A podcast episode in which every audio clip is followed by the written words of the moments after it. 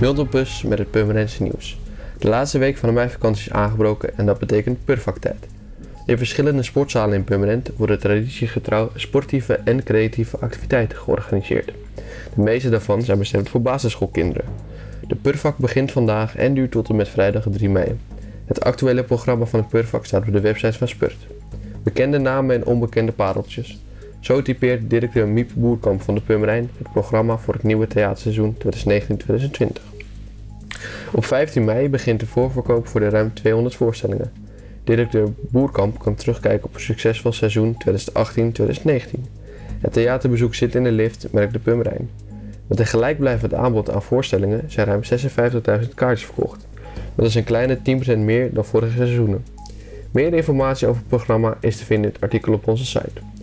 Ruim een jaar geleden besloot de gemeenteraad met de starterslening van start te gaan.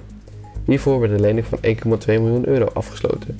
Die 1,2 miljoen is in een jaar uitgeleend aan 46 starters, waarvan 13 nog in de aanvraagprocedure zitten. Het college stelt voor om de pot nog eens te vullen voor maximaal 40 leningen. Voor meer nieuws, kijk of luister je natuurlijk naar RTV Permanent, volg je onze socials of ga je naar rtvpermanent.nl.